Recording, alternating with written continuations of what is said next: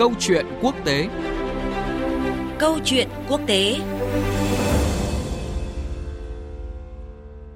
Kính chào quý vị và các bạn. Thưa quý vị, trong tuần, các diễn biến căng thẳng trong quan hệ Nga phương Tây liên quan cuộc khủng hoảng Ukraine là tâm điểm của dư luận quốc tế. Các chuyến thăm con thoi của lãnh đạo các nước hay các cuộc đàm phán, điện đàm song phương đều không ghi nhận kết quả nào nổi bật. Trong khi đó, cuộc khẩu chiến lẫn nhau giữa các bên càng lúc càng tăng nhiệt khi Mỹ và các đồng minh cảnh báo nguy cơ Nga tấn công Ukraine, còn Nga luôn bác bỏ và cáo buộc phương Tây làm chệch hướng dư luận. Hồi đầu tuần, Thủ tướng Đức Olaf Scholz có chuyến công du Mỹ lần đầu tiên kể từ khi nhậm chức, trong bối cảnh các nước phương Tây đang dồn sự chú ý vào vấn đề Ukraine và mối quan hệ với Nga. Cuộc gặp và cuộc hội đàm giữa hai nhà lãnh đạo Đức-Mỹ cũng nhằm tìm kiếm quan điểm chung trong vấn đề này. Tuy nhiên, giống như Pháp, Đức có quan điểm ôn hòa hơn với Nga so với nhiều nước phương Tây khác. Cùng thời điểm, Tổng thống Pháp Emmanuel Macron có chuyến thăm Nga và Ukraine trong hai ngày để nỗ lực hạ nhiệt căng thẳng tình hình. Hai chủ đề chính mà ông Macron đề cập trong chuyến đi này là thúc đẩy thực thi thỏa thuận Minsk và vấn đề an ninh của châu Âu.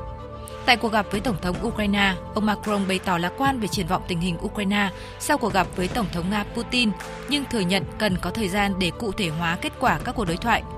Pháp cam kết sẽ làm tất cả để thực hiện vai trò trung gian hòa giải. Sau các chuyến thăm Nga và Ukraine, Tổng thống Macron ghé qua Berlin để gặp Thủ tướng Đức Olaf Scholz và Tổng thống Ba Lan Andrzej Duda. Tổng thống Macron khẳng định nối lại các cuộc đối thoại với Nga là không thể thiếu để giải quyết cuộc khủng hoảng Ukraine và đảm bảo an ninh cho châu Âu, đặc biệt là cuộc gặp bốn bên theo định dạng Normandy. Tuy nhiên, ngày 11 tháng 2, cuộc đàm phán cấp cố vấn của Bộ Tứ Normandy bao gồm Nga, Đức, Ukraine, Pháp sau 9 giờ đồng hồ đã không mang lại kết quả do các bên không vượt qua được khác biệt xung quanh thỏa thuận Minsk. Mặc dù vậy, nhà đàm phán Nga Dmitry Kozak khẳng định các bên sẽ tiếp tục tổ chức các vòng đàm phán tiếp theo cho đến khi đạt được tiến triển cụ thể nhằm hướng đến một hội nghị lớn giữa nguyên thủ bốn quốc gia.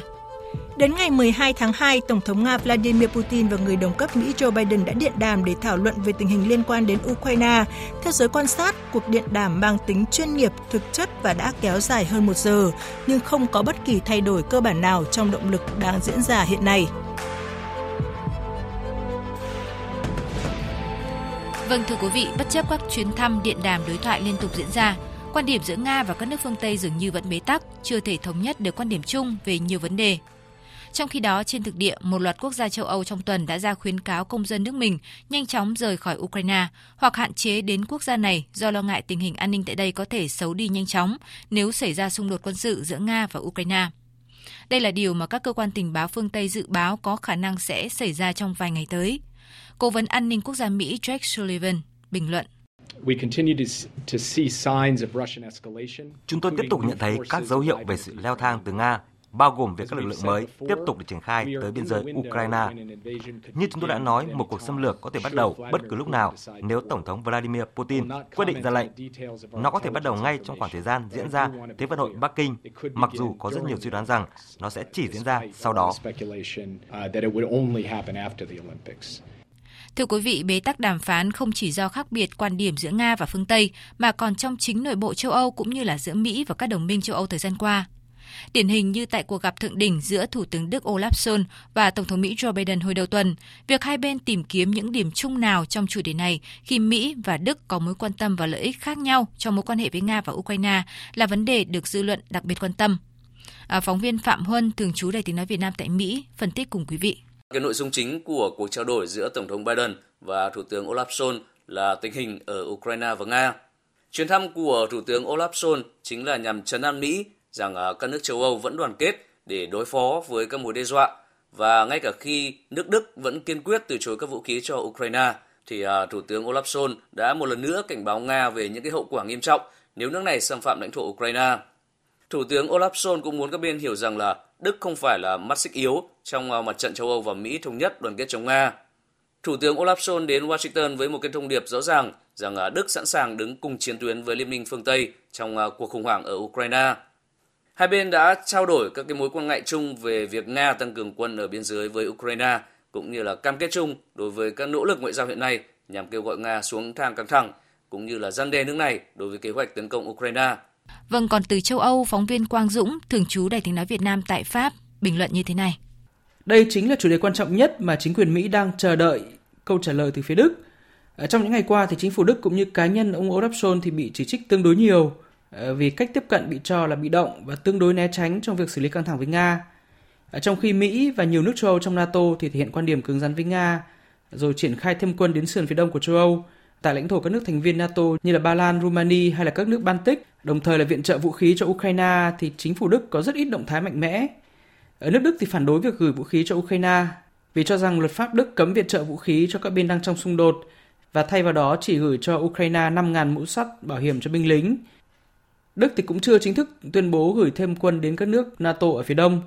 Và quan trọng nhất đó là mặc dù chính phủ Đức cũng như là cá nhân ông Olaf Scholz ờ, luôn tuyên bố chính phủ Đức không loại trừ bất cứ kịch bản trừng phạt nào đối với Nga, ờ, nhưng nước Đức thì cũng chưa một lần chính thức nhắc đến khả năng hủy bỏ dự án đường ống dẫn khí dòng chảy phương Bắc 2 ờ, trị giá 10 tỷ euro dẫn khí từ Nga trực tiếp sang Đức. Do đó nên Mỹ cũng như là nhiều đồng minh phương Tây hiện nay thì đang chỉ trích chính phủ Đức tương đối mạnh và cho rằng chính phủ của ông Olaf Scholz thì quá phụ thuộc vào nguồn cung năng lượng từ Nga, qua đó thì làm giảm sự đoàn kết của phương Tây và khiến các gói trừng phạt mà các nước phương Tây dự định áp dụng với Nga sẽ kém hiệu quả.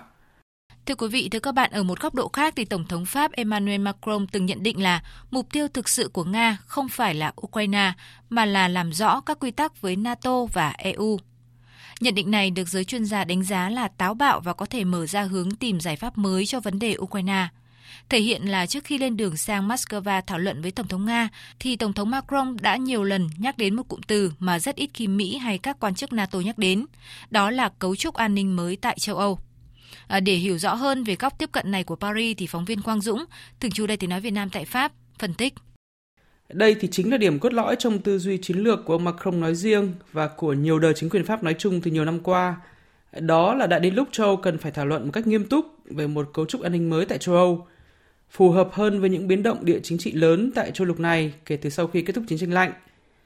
Đặc biệt đó là ông Macron thì từng nhiều lần tuyên bố rằng Nga là một quốc gia châu Âu và an ninh châu Âu thì trải dài từ Lisbon cho đến tận Vladivostok, tức là nước Nga phải là một thành tố không thể thiếu trong cấu trúc an ninh của châu Âu. Chính vì thế nên từ năm 2019 thì chính quyền Pháp đã đề ra một chính sách vô cùng táo bạo đó là tái khởi động quan hệ với Nga. Dù khi đó thì quan hệ giữa Nga với các nước phương Tây thì lao dốc rất mạnh sau cuộc khủng hoảng Ukraine năm 2014 và vụ việc có liên quan đến nhân vật đối lập tại Nga Alexei Navalny. À, Pháp thì khi đó đã thiết lập cơ chế đối thoại chiến lược 2 cộng 2 với Nga về an ninh và đối ngoại – và Tổng thống Pháp Macron thì cũng đã mời Tổng thống Nga Vladimir Putin đến Pháp hai lần, à, trong đó có chuyến thăm ngay trước thềm thượng đỉnh G7 vào tháng 8 năm 2019 tại thành phố Biarritz của Pháp. Do đó nên cách tư duy của Pháp đối với cuộc khủng hoảng hiện nay giữa Nga và phương Tây thì không gói gọn quanh vấn đề Ukraine. Từ trước khi căng thẳng bùng phát hiện nay thì Pháp đã luôn có ý muốn đối thoại và kéo nước Nga vào một cam kết chung về một trật tự an ninh mới tại châu Âu. Tư duy chiến lược này của ông Macron thì nhận được sự ủng hộ của cựu Thủ tướng Đức là bà Angela Merkel. À, có thể nói là Pháp và Đức thì theo đuổi một cách tiếp cận có tầm nhìn chiến lược trong quan hệ với Nga và đánh giá tương đối khách quan vị thế mà nước Nga cần phải được nhìn nhận trong quan hệ quốc tế, đặc biệt là trong cấu trúc an ninh tại châu Âu, à, chứ không theo đuổi một đường lối đối ngoại thù địch với Nga một cách rõ rệt như là một số nước Đông Âu hay là một số quốc gia Baltic. Từ tầm nhìn đó thì ông Macron rồi bà Merkel và phần nào là chính phủ Đức hiện tại thì có khả năng đối thoại và hiểu được các quan ngại về an ninh của Nga. À, qua đó thì có thể cùng với phía Nga thảo luận một cách thực chất về những giải pháp lâu dài mang tính chiến lược. Dĩ nhiên là cách tiếp cận này của Pháp thì khiến không ít thành viên NATO ở châu Âu bất an và phản đối vì cho rằng à, nước Pháp ông Macron thì có ý muốn áp dụng mô hình Phần Lan hóa như là trong chiến tranh lạnh, tức là trung lập hóa các nước nằm giữa Nga và Liên minh châu Âu, điều mà nhiều nước, đặc biệt là Ukraine hiện nay không chấp nhận. Vâng thưa quý vị, đó là mục tiêu và cách tiếp cận của Pháp trong vấn đề Ukraine. Tất nhiên sẽ còn những luồng quan điểm rất khác nhau, khó có thể thống nhất. Trong khi đó, trở lại với cuộc đàm phán Normandy diễn ra trong tuần, theo giới quan sát, với những khác biệt hiện nay, các vòng đàm phán trong tương lai nhiều khả năng sẽ tập trung vào việc trao đổi tù nhân giữa Kiev và lực lượng đòi độc lập, cũng như việc mở lại một số cửa khẩu giữa Ukraine và vùng lãnh thổ do lực lượng đòi độc lập kiểm soát.